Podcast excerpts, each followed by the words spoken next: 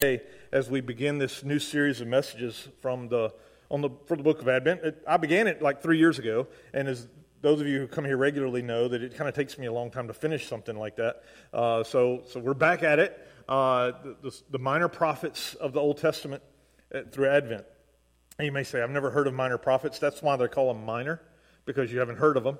Uh, they're the last 12 books of the Old Testament. So if you go to the book of Matthew and turn to the left, you will find them all. There's 12 of them right there in a row.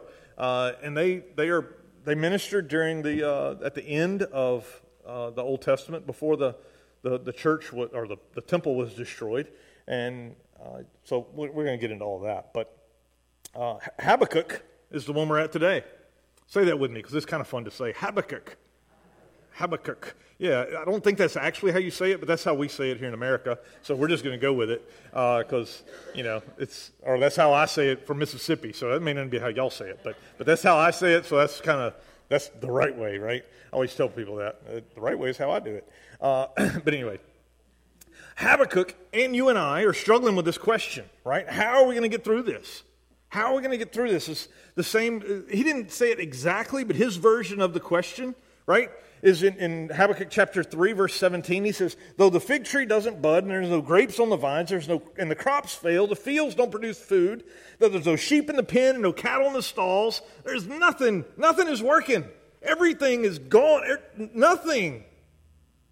How are we going to, what are we going to do? Like I, like, I don't understand. Nothing is going right. How are we going to get through this, he asks. As I said, he's one of the minor prophets, right? He he ministered from about the year 640 BC until the year 5, 600, let's say, from 640 to 600 BC. He, during the rule of Josiah, you may have heard King Josiah, he, was, uh, he, he ministered during that time. So if you're not sure of your Old Testament history, let me just catch you up, give you the Cliff Note version of it, right? At the end of the Old Testament, right, Israel is divided between north and south. There are 10 northern tribes and two southern tribes. The 10 northern tribes had been they, they rebelled against God and they were, they were eventually overtaken by the Assyrians in 721 BC. 721 BC, they got hauled out by the Assyrians in brutal ways. You can read about it in the Old Testament. The southern tribes of Judah and Benjamin were left. And Judah and Benjamin, they actually became known as just Benjamin, or Judah, I'm sorry, just the, the tribe of Judah. They, they kind of merged together. But it's Jerusalem. It's the southern part of Israel. The, it's, it's what, if you look at the map, it's Israel, or Jerusalem. And this is where we have these minor prophets doing their ministry. This is where we have Habakkuk doing his ministry. Habakkuk is living in a time when there's starting to be a little bit of a religious revival in the nation of Israel. It's, it's about 100 years or so before they rebuild the temple, right? Before Ezra and Nehemiah, before those books come along and, and those guys come along and rebuild the temple back in the last time around. Habakkuk is troubled by the, the, the situation of, his, of the people. He's troubled by it. Despite the fact that people are, are there's religious growth in the people, he's still troubled by the sin of the world. And God is going to show him in this book, that, this three chapter book that we're going to fly through today, uh, you know, some of you are thinking, he can make three chapters into like a six month sermon series. Uh, you know, normally I could, but this time I'm not. We're going to do the whole book in one day. Thanks be to God. but God is going to show the, the Habakkuk and the Israelites how he's going to use the Babylonians to punish his people, God's people, the Israelites. Ooh, you may say, that doesn't sound good at all. No, it's not. No, it's not. But in this give and take between Habakkuk and God, we actually see this conversation. Like Habakkuk brings his struggles, his questions, his, his worries, his fears to God, and then he listens to God's response. In that, instead of God just telling him, right, write it down on a tablet and send it and pass it along, but no, we, we get the behind the scenes, the conversation. And in that, we learn a lot about God and I believe we also learn about ourselves as we see Habakkuk. But then God tells him to write it all down and give it to people to run around and tell people what I'm telling you. Pass it along. So we find ourselves with Habakkuk's complaint. So just like on Thanksgiving, you could when you sat down, you're, you're grown folks, you could have sat down and said, "Hey, I forget the turkey thing. Bring out the pecan pie. You could have done that, but you didn't, right? You chose to get the stuffing, the turkey, the extra gravy, because it was dry turkey, you know, and so you, you put the extra gravy on the end, you just like gravy. You got the sausage stuffing, the string bean casserole, you got it all, right? So we're not going to strip the, skip the sweet potatoes. We're going to enjoy the sweet potatoes. So we're going to go through the whole book, not just go to the end, because everybody wants to just get to the end, get to the point. But no, we're going to, we're going to build it up from there. He starts his complaint in the beginning. Habakkuk does. He says in verse 2 and 3, he says, How long, Lord, must I call out for help? But you don't listen. Or cry out to you, violence, but you don't save. How long, God? Why do you make me look at injustice? Why do you tolerate wrongdoing? Destruction and violence are before me. There's strife and conflict is everywhere. God, don't you see it? God, God, are you listening? Don't you hear it? See, Habakkuk knows that God should be listening. He knows. Because what he's experiencing is wrong.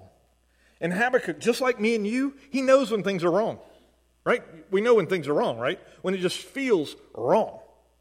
We know how it should be. We all know how the stories are supposed to end. And when they don't look like they're ending that way, well, there's a problem. It happened to me just last week. I don't know. This may leave some of you. Some of you may want to get up and leave. But but last Sunday I was watching a show that I've been watching for years, The Walking Dead. Uh, now, if you can get past the blood and the guts and the, uh, the gore of it all, it is a great story. I'm, t- I'm you don't believe me, but I'm telling you, it's a great story. So anyway, I've been watching this show for years. Right? And a few years back, my favorite guy in the whole show, Rick, he gets taken away and, and like no, nobody knows where he is, what he's doing. Like, did he die? Did, like, we just have this question, right? And so I'm watching the last series of the, la- the last episode of the, the whole series, and I'm thinking, okay, Rick's coming back. Because they've kind of left us out there. Like, where, what's he doing? He kind of comes up in conversation every now and then. So it's like, Rick's coming back. So I'm watching the show, and that's like, this seems kind of weird. Like, like how's Rick going to come back into this? Doesn't make sense. They're not like even prepping me for it at all. It's like they're sitting down to eat Thanksgiving dinner. It's like, and I'm thinking, what is he going to walk through the door like Jesus? I mean, like, what is he just going to show up at the thing? Nope. They ate. And that was it. And I'm thinking, what a ripoff. What a ripoff. They have kept me wanting to see this Rick come back. All this time, his kids are there. Like, like, oh, come on. His daughter's there, kind of sad because everybody else has somebody to love on, and she doesn't have her dad. I'm like, man, this is, I'm angry. And then they went to black screen and popped back up, and there's Rick putting a message in a bottle. I'm still alive. I'm trying to get back to you. And he's throwing bottles in the lake. And I'm like, thank you, Lord. And they clip, cut to his wife, and she's on her horse, and she's riding around looking for him. I'm like, oh, thank you, sweet Jesus, because I, I wanted there to make sense. Right? Isn't that what we will do when things don't go the way we want? We don't, we don't need to miss the pain, but daggone, please just, God, help it make sense to me. Explain it to me, right? Isn't that what we want?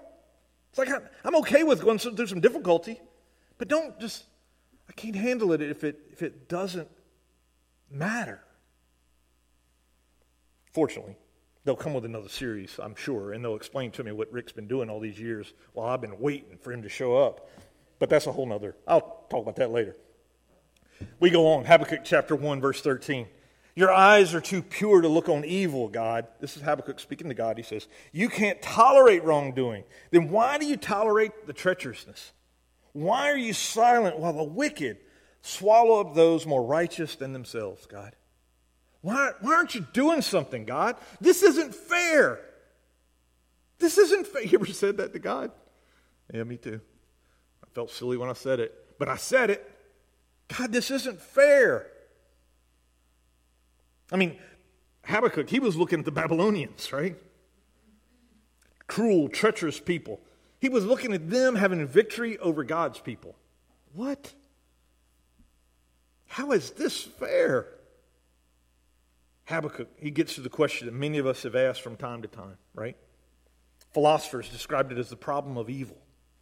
That's what it's been known as for centuries. And that is, if, if God is real and God is good, and, and how is there evil in the world?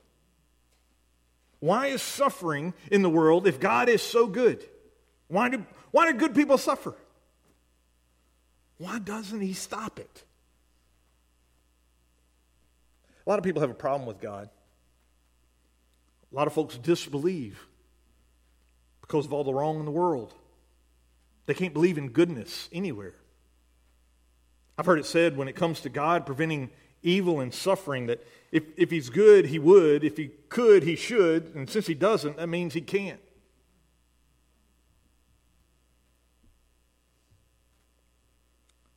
But is that really the case? Is there any other explanation as to what God is doing? This isn't the only place that we see a faithful man struggling in the face of hardships of life. Over the course of the next few weeks through Advent, we're going to look at six more, five more of the, or four more, I guess, four more of these minor prophets and the situations that they found themselves in. But today we see Habakkuk staring straight in the face of suffering. And he's asking, Where are you, God? Why aren't you speaking, God? Why aren't you doing something? The fact of the matter is, is what Habakkuk will learn is that suffering is one of God's most common tools to drive us, to lead us, to pull us into a deeper faith. Some of you sitting in this room today know that because you've experienced that. You've been through hard times, and it did nothing but make your faith stronger. I, I read recently of a story of a man named Allen Gardiner. I don't know if you've ever heard of him or not, but he was a missionary from England. Uh, he was shipwrecked on his way down to South America. He was going down to start a new mission, uh, and they were shipwrecked on an island. the, the people that, that survived the shipwreck, right, they, they tried to stick it out. They knew that help was coming. They were waiting for somebody, but no one came. Finally, they died of starvation. no one came. Several months later, though, the, the rescuers finally had found them. They discovered the body of Gardiner. His, his personal journal that he used was, was lying under, was underneath him. He had fallen on top of his journal. The last thing that he had written in his journal was Psalm 34:10. Psalm 34:10 reads this way: "Those that seek the Lord lack no good thing." Written, that was the last verse of scripture that he wrote. Those that seek the Lord lack no good thing. And then underneath it, in his, his own words, he wrote, I am overwhelmed with a sense of the goodness of God as he starved to death. That's powerful, right? Like, how? He knew what Habakkuk was about to learn and that we're going to discover today. He knew about a power that can actually strengthen you in times of tragedy. He knew about a, about a power that, that God gives that actually enables you to live a, as a real superhuman, your real superpower. You get it. With this power, you can actually live beyond yourself. You know what it is? It's hope. Hope. Nothing on earth is more powerful than hope. There is nothing more powerful than hope. Nothing compares to its ability to transform a person or a situation in the face of this world. Hope. I've shared with you before this legendary study about hope that was conducted at Johns Hopkins. You may think, Johns Hopkins would study hope? Like, a, what a random thing for them to do an experiment on. Well, they weren't really doing it on hope, but that's what they discovered. You see, they took uh, a, a, a bunch of rats and they put them in a pool. And what they found out was that a rat could swim for 10 minutes until before it stopped swimming and drowned. Then somebody said, well, let's, let's change some things. They put more rats in the pool, and within that first 10 minutes, they pulled them out two or three times. They just picked them up out of the water and put them back in. And you know how long they swam after that? 60 hours. Why? Hope. Hope. They believed that they could keep going, that, that if I could just swim a little bit longer, somebody's going to pull me out again. If I can just go a little bit longer, there's a chance. They changed nothing else. And they swam a hundred times longer than they had the first time. Habakkuk has a lot to learn. And fortunately, he has the right posture, a posture that he invites us to. When he asks these questions of God, God, what are you doing? God, where are you? God, it's not fair. He says in verse in chapter 2 verse 1, I will stand at my watch and station myself on the ramparts. I will look to see what he will say to me and what answer to my complaint. See, Habakkuk Habakkuk took, a, took the approach of not pride, but of humility. It's important because, I mean, we all, we all have questions for God, right? But oftentimes we see our questions, our lack of knowledge, actually becomes confidence. Like, like somebody tells you something to explain something that happened, and you're like, nah, that couldn't be it. I mean, you may not say it out loud, but you think to yourself, like, nah, no way. No way. Right? That's how we often do it. When if you tell me something and I, then I don't buy it, I'm, I, I, don't, even though you saw it firsthand or whatever, it's your, it's, you know it for sure, and yet I'm like, nah, I don't understand it. But instead of saying, help me understand that, I often say to myself, they don't know what they're talking about. They got no idea. When I don't know. Right? That's not what Habakkuk did. Habakkuk, he says, I've heard your complaints, and now I'm going to watch and wait. I'm going to watch and wait. He was humble. It's important for us to take that posture before God when we don't get it, not just to pretend like, ah, it couldn't be it. No, God's not like that. How do you know? Why don't we take a humble approach to God? He doesn't mind our questions. What he always has problems with is our the way we come off with our questions. That we want to be the one who knows all things. That's what was Job's problem. So we find God's answer in chapter in the in here as well. Okay, so Habakkuk brings his questions, brings his concerns, brings his worries, his accusations, you might even say to God, and then God answers him. In verse 5, he says, Look at the nations and watch and be utterly amazed. For I'm going to do something in your days that you would not believe even if you were told. You wouldn't believe it if somebody told you, but you're going to see it. God says, just you watch, Habakkuk. Just you watch. The word translated here as nations is used throughout the Old Testament to refer to rebels or invaders, right? But here, Habakkuk is, is, is translated as the other nations, the people around them. In the New Testament, Paul refers to the same verse, right? And in Paul's reading, he does not talk about the Gentiles of the world. He's talking about the Israelites, the people that lack faith.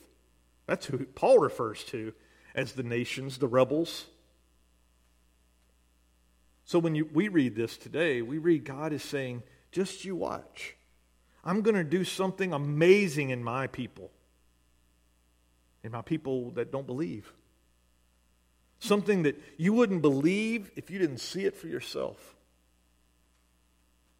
In verse 14, for the earth will be filled with the knowledge of the glory of the Lord as the waters cover the sea. The whole world is going to see it. This is going to be huge.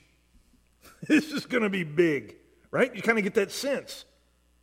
that Something big is about to happen.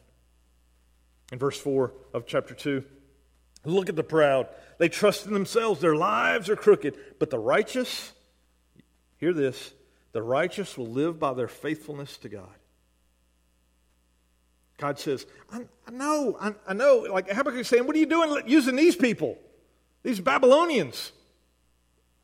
God says, I know who I'm dealing with when I'm dealing with the Babylonians. Trust me. I know what I'm doing. He knows the reality of your hardship too. God does. He knows. He isn't surprised. Don't, don't think God isn't aware of what you're struggling with. Don't think so. Don't think that it's not that God doesn't know it's not fair. God has a plan for having the Babylonians too. That's what chapter 2 is all about, how he's going to handle the Babylonians. He goes on to explain it. He says, But you, stop worrying about them. You worry about your relationship with me. You walk by faith. You walk by faith. The righteous ones live by faith. So do that. Don't worry about how unfair it is, how, how it's not right. I got it. You're right. But have faith. Have faith in a God who, in verse 20 says, is on his holy temple, is in his holy temple. So let all the earth be silent before him. The God, the sovereign one, the one who's in charge of all things, says, That's who I am. Have faith in me. God says, I am in charge. All things are subject to me. All things. And yes, I am doing something. But let's you and I let's let's talk, right? Let's have real talk for just a second. Oftentimes we don't like what God is doing. Isn't that true? We look around the world If we say that, okay, God is working out there, but we look around the world and we're like, yeah, I don't like that. I don't like what God is doing. Whatever He's allowing to do or whatever He's doing, I don't much like it. So here's the question that both Habakkuk and we need to answer Is it possible for a good God to allow something painful when He could do something to stop it? Is it possible for a good God to allow something painful in people He loves when He had the ability to stop it? I, am a Tom Clancy fan. Uh, I read a lot of his books and, and watch a lot of the movies, and which you all probably do too. I mean, there's pretty popular stuff. And I was watching recently a series called Jack Ryan, and I'm, I'm watching Jack. He's Jack is off to save the world again, right? And uh, he's going into this hospital to to stop the guy from putting the virus in the air air conditioner system, and and he, he runs in, and there are people laying all over the place who are hurting and dying, right? Who are in pain, and they're crying out for help, and he just runs right by them now, if you were laying there in the floor with your child and someone walks in who's perfectly fine, able to help, and he doesn't help, how would you feel? Like, that's not right. And yet, we know because we're watching the movie that he's actually doing something that's maybe more important, more impactful than one life. He's trying to save a thousand, right? We would be okay with that, wouldn't we? Yeah. Or maybe you remember back when your kids were little and uh, when our kids were little, my wife and I, we would both oftentimes, I'd take the day off and I would, I would go with her to the hospital, to the doctor's office, to, especially when it came time for shots. and we would argue in the hospital room about who was going to hold the kid while the doctor gave the shots. And I'm not holding her. You, you hold her. I'm not, no, I'm not holding her. You hold her. And we would go back and forth. And finally, the nurse would just, I'll, I'll take her. because we would, why is that? Why is it okay to hold your child? And they, why? Why do we struggle with it? Because they would look at you with those great big eyes and big tears coming down their face. Please, Daddy, don't make them do it. Who would want to do that, right? No, absolutely. I'm like, no, Michelle, you got to hold the kids. I'll I'll take them after the shot. I'll be the rescuer, right? That's that's what I wanted to do. No, see, it is possible for a good God, for a good person, to allow something painful to happen if you know the thing that on the other side of the pain is worth it, is better than what it would have been otherwise without the pain. Could it be that God is doing that in our world right now? Could it be that God is doing that in your life right now? Trying to bring something better for you, for His people, out of this current hardship that you're going through? even if you can't see it happening? You're like, like, like that couldn't be. Because I can't see it. I can't imagine it. Can it still be? That's what it means to live by faith. That's what Paul was talking about in 2 Corinthians 5, 6, and 7. So he says, So always be of good courage. We know that while we're at home in the body, we're away from the Lord. For we walk by faith and not by sight. In order to live with that sort of approach, it takes faith. To, to live by faith, it takes faith. Okay, so what do I do? How do I, how do, I do that? Faith trusts the purposes of an all powerful God, all knowing God, to do what is best for those he loves. How do we have that kind of faith? It's a gift. It's a gift from God to believe in him. He enables that in us, He sparks it alive, and then we exercise it. We practice faith. We trust Him. And faith gives us hope. Faith gives hope. Hope in the future. It leads Habakkuk, Habakkuk and us to pray, to pray, and to surrender now, today, right now, in this moment. Because you have hope, it lets you trust God. And Habakkuk talks about a life giving hope in chapter 3. He goes on in verse 2. He says, Lord, I've heard your fame. I stand in awe of your deeds, Lord. Repeat them in our day. In our time, make them known. In wrath, remember mercy. He says, Habakkuk saying, God, I, have heard all the stories. I know what you've done in my life. I've seen it. Now, God, make it happen again. Do it again, Lord. Do it again. Do it again, Lord. I trust you. I know you can, Lord. Do it. He goes on to explain, to to point back to three, four, five different episodes that have happened in the life of the nation of Israel. His splendor was like the sunrise, rays flashed from his hand when it, where his power was hidden. He's talking about what the experience on Mount Sinai when, when uh, Moses was up there in the burning bush, right? The God shone like the burning the fire of a bush. Habakkuk in verse 5, the plague went before him, pestilence followed his steps. He's remembering back to the deliverance of Exodus when, when God brought the curses upon Pharaoh, right? Verse 10 The mountains saw you and writhed, torrents of water swept by, the deep roared and filled and lifted its waves on high. He's remembering when, when God split the Red Sea so the Israelites could walk right through. In verse 11, he says, Sun and moon stood still in the heavens at the glint of your flying arrows, at the lightning of your flashing spear. God, they're remembering when, when uh, Joshua was in battle and, and God froze the sun. He held the sun still while the nation of Israel was at war. And then in verse 13, he says, You went out to rescue your chosen people, to save your anointed ones. You crushed the heads of the wicked, and you stripped their bones from head to toe. God, you, you have been faithful to protect your people from the beginning. He says, all the, all the way through, God, you have been providing a way.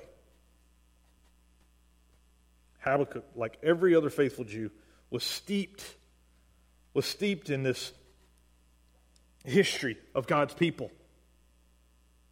How time and again and again and again God had provided them. Habakkuk grew up knowing these stories.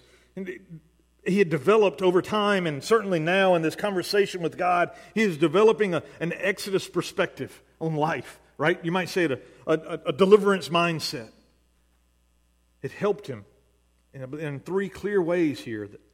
He, it helped him, first of all, to see that, that they weren't, and he wasn't now, and we're not today innocent.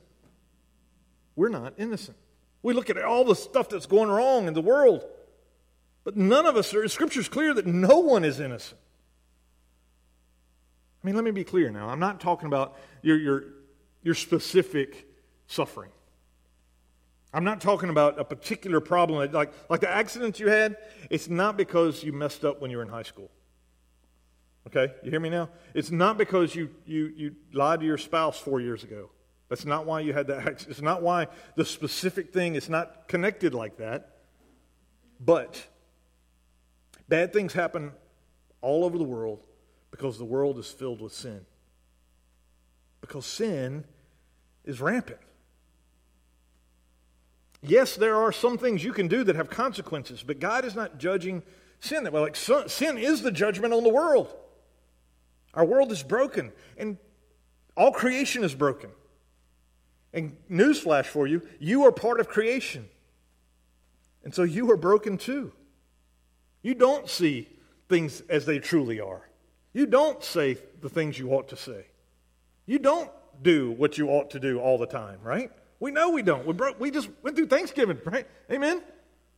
How many times did I go back and get more food when there was no need to go back and get more food? I was plenty full. I had just woken up, actually. But I wanted it. And so what I do? I went back and got it.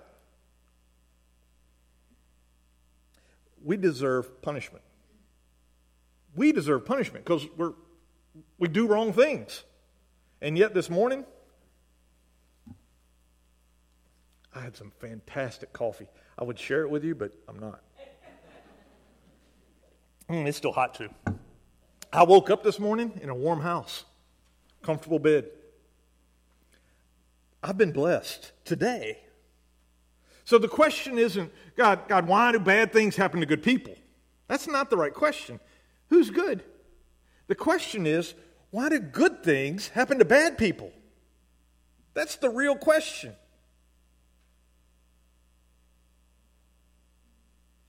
You see, Habakkuk knew the people of Israel weren't innocent. And so he wouldn't allow them to see themselves as a victim either, right? Because they were taking part in the brokenness. They had a role to play in the brokenness of the world. Same for us. We have a part to play in it.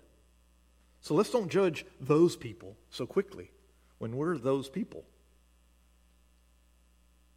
Second thing, Habakkuk's Exodus mindset, right? Does for him, and it, it, it kept before him the ability of his God, who his God is. His God is not unable to do amazing things, right? He's already done them in the past, and he's continuing to do them. Like, like I can't be short sighted because my God is short on power.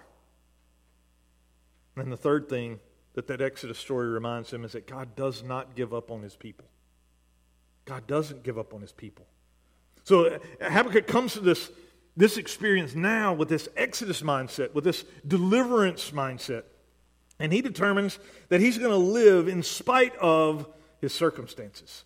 In spite of his circumstances. He says in verse 16, I trembled inside when I heard this. My lips quivered with fear. My legs gave way beneath me. I shook in terror when God described all the ways that the people of God were going to suffer at the hands of the Babylonians. He says, I'm, a, I'm afraid. He, like he's got a fear in his gut, literally, is the way this, the, the words read in here. And yet I will wait quietly for the coming day when disaster will strike the people who invade us. I will wait quietly for God to do what He's got to do, and we're going to get out the other side. He dreads what's coming. He's not looking forward to it, but he's going to submit.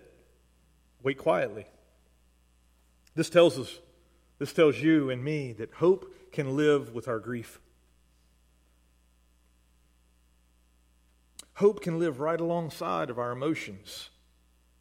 I had a funeral this weekend, and you know how people they, they hold back tears. And hope says, let it go. Just feel it. You don't have to. You, you actually don't have to feel any old way. You can feel anyway. You can feel. You can just feel, and it's okay. And hope can, can exist in fear, in mourning, in grief, in pain, in frustration. You can still have hope. Why? Look what, Paul, look what he experienced later. Though the fig tree does not bud, and no grapes on the vines, though the olive crop fails and the fields produce no food, though there are no sheep in the pen, no cattle in the stalls, everything is falling apart, God, even though yet I will rejoice in the Lord. I will be joyful in God my Savior. You see? You see why hope can live with grief and, and suffering and frustration is because hope is a choice. I will, he says. I will rejoice in the Lord.